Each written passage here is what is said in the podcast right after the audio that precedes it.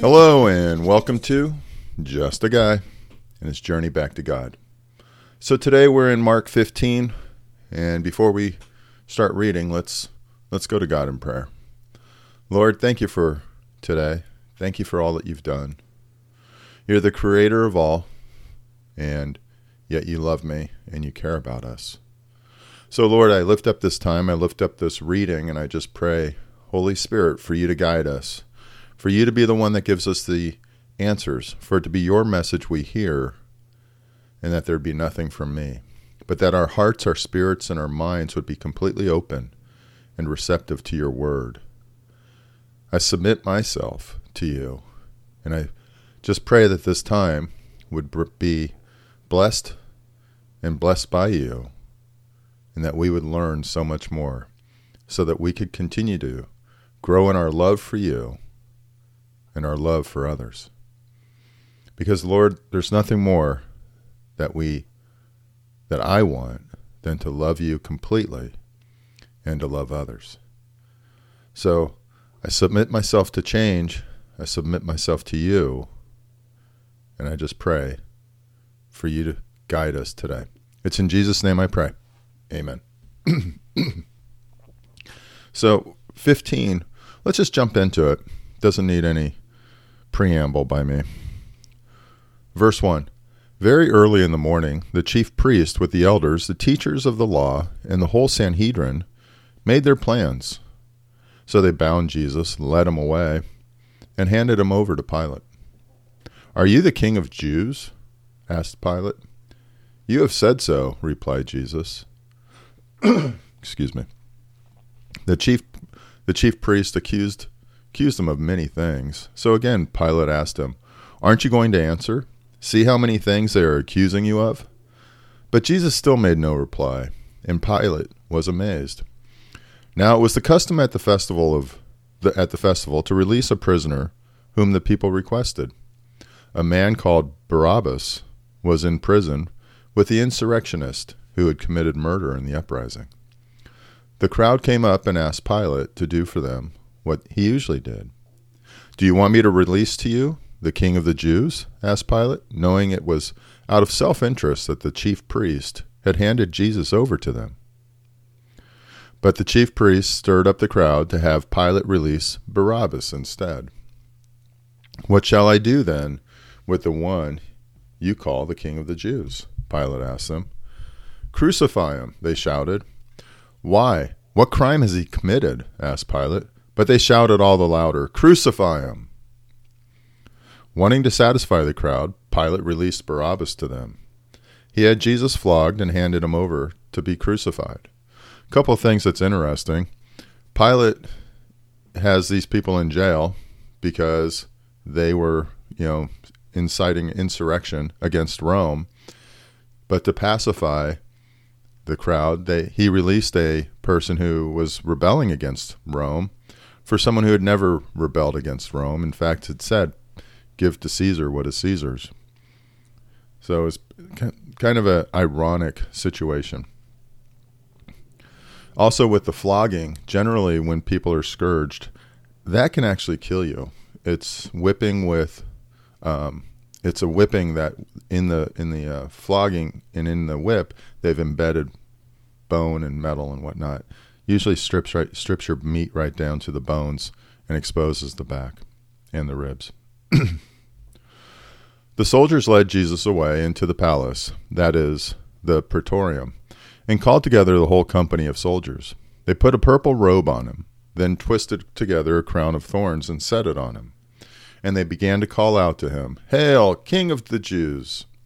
Again and again they struck him on the head with a staff and spit on him. Falling on their knees, they paid homage to him. and when they had mocked him, they took off the purple robe and put his own clothes on him. Then they led him out to crucify him. A certain man from Cyrene, Simon, the father of Alexander and Rufus, was passing by on his way in from the country, and they forced him to carry the cross. They brought Jesus to the place called Golgotha, which means the place of the skull.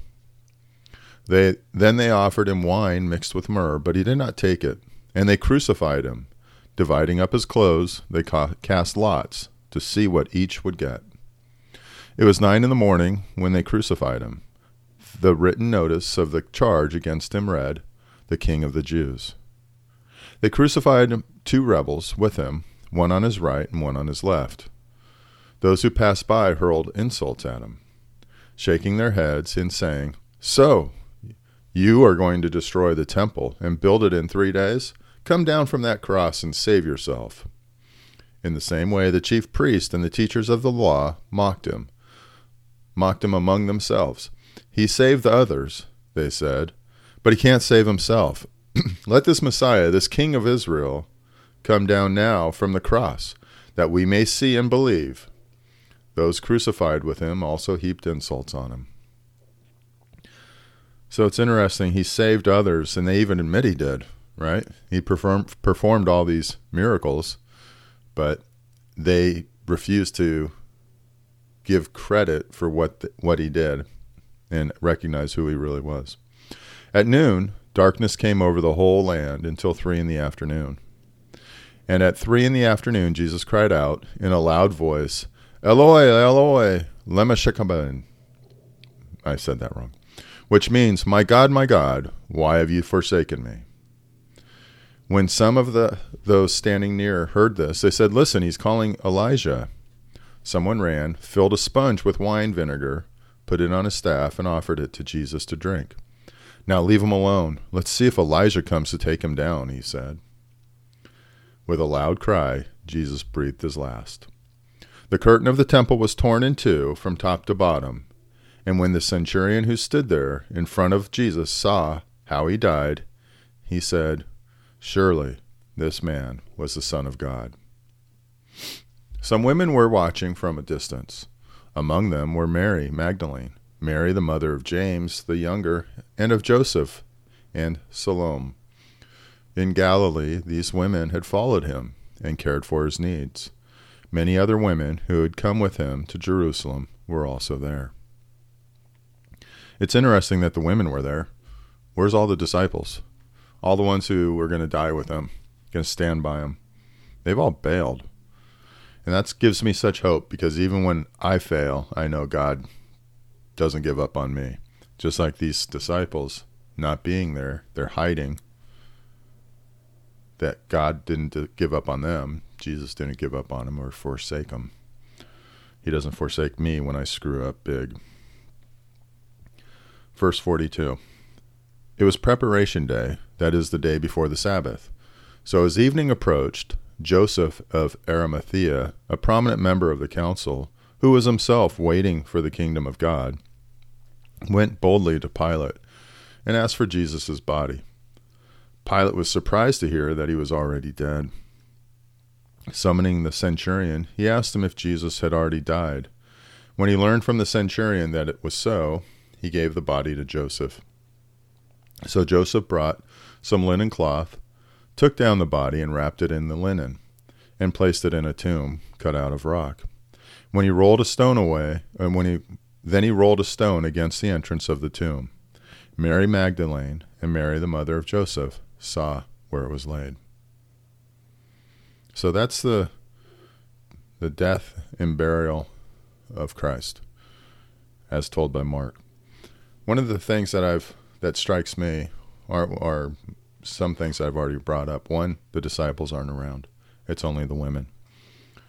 That two, when the when the um, when the cloth or the the curtain is torn, that that's when you know at the end of the day that's we've now no longer have to have someone else intercede for us that the reality is that we can now go direct to God.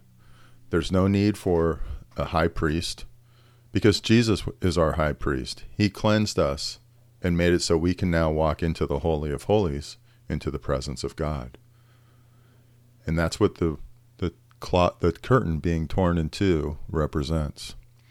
So A.W. Tozer has a brief statement or thought about about this. And he writes about Mark 15, verse 37 through 39, which reads With a loud cry, Jesus breathes his last. The curtain of the temple was torn in two, from top to bottom. And when the centurion, who stood there in front of Jesus, saw how he died, he said, Surely this man was the Son of God.